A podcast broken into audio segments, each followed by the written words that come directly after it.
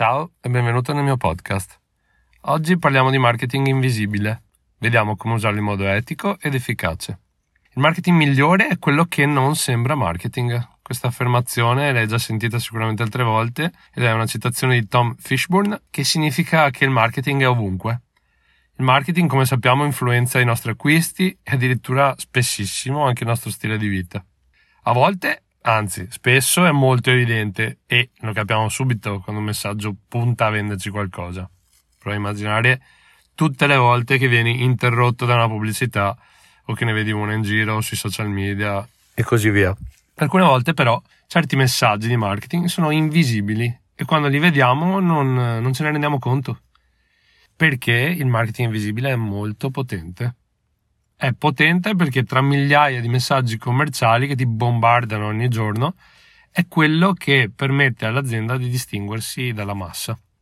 In generale le aziende hanno proprio bisogno di attrarre clienti e soprattutto di trovare strategie per trattenerli nel lungo termine, per avere una retention da parte loro per potersi garantire nel lungo termine acquirenti fidati e fidelizzati maggior parte questo, delle volte però questa cosa non è, non è fattibile perché i mercati cominciano ad essere troppo saturi. Ci sono troppe aziende che competono all'interno dello stesso mercato. Come fare a distinguersi? Eh, ci sono tantissimi modi. Uno, ad esempio, è proprio quello del marketing invisibile. Ci sono tantissimi tipi di marketing invisibile, eh? cioè, molti sono strausati e abusati più delle volte e soprattutto hanno una, un fine poco etico. Oggi però mi piacerebbe parlartene di uno, soprattutto utile per te se hai un negozio o un'attività comunque a contatto col pubblico, che ti può aiutare a distinguerti e a lasciare nella mente dei tuoi clienti una piacevole sensazione che probabilmente li aiuterà a tornare da te ad acquistare. Vicino a casa mia c'è una pasticceria. Ogni tanto vado lì a fare colazione con la mia famiglia o anche aperitivo.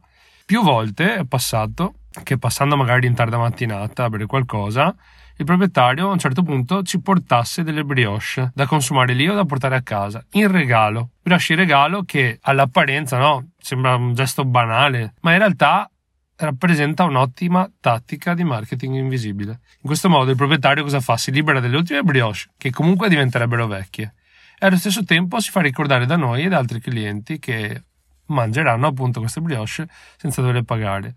Ci regala un prodotto che è ancora fresco e buono ma che lui probabilmente non avrebbe più venduto all'interno della stessa giornata. Questo cosa rappresenta? Un atto di gentilezza che, anche se in realtà magari è mascherato perché dietro c'è comunque una pratica commerciale, no? Consolidata, molti supermercati fanno questo tipo di, di azioni, ma per il cliente non importa perché gli rallegra la giornata e rende memorabile l'azione che ha fatto appunto il negoziante. Cosa succede? Che il cliente poi si ricorderà del negoziante in modo positivo e ne parlerà bene ad altri, perché prima o poi questa cosa la racconta in giro. Io ad esempio l'ho fatto. Quindi le persone comprano più con la pancia che con la testa. Non parlo di brioche ovviamente. Quello che intendo è che ogni cliente è una persona che ha emozioni, come me e te, e ha bisogno, in quanto persona, di attenzioni e di sentirsi importante, coccolato. Quindi non devi per forza regalare un prodotto per poterlo fare, basta a volte anche un messaggio personalizzato, una piccola attenzione, qualcosa che faccia sentire il tuo cliente coccolato, appunto, che gli stai dando attenzione. Come ti ho accennato prima, ci sono tanti altri tipi di marketing invisibile, più o meno etici. Qual è il problema? Che alla lunga, se se ne abusa, le persone poi se ne accorgono e quando un, un cliente si rende conto, percepisce di essere manipolato, non c'è niente di peggio, perché si sentirà raggirato e non tornerà più da te. Quindi, se lasciamo i trucchetti agli altri e ci concentriamo sul marketing etico che porta realmente un beneficio ai clienti, questo tipo di azione di marketing visibile ti può aiutare. Un'azione che lascia una sensazione piacevole, che ti permetterà di essere ricordato positivamente nel tempo e che permetterà ai tuoi clienti di tornare a comprare da te.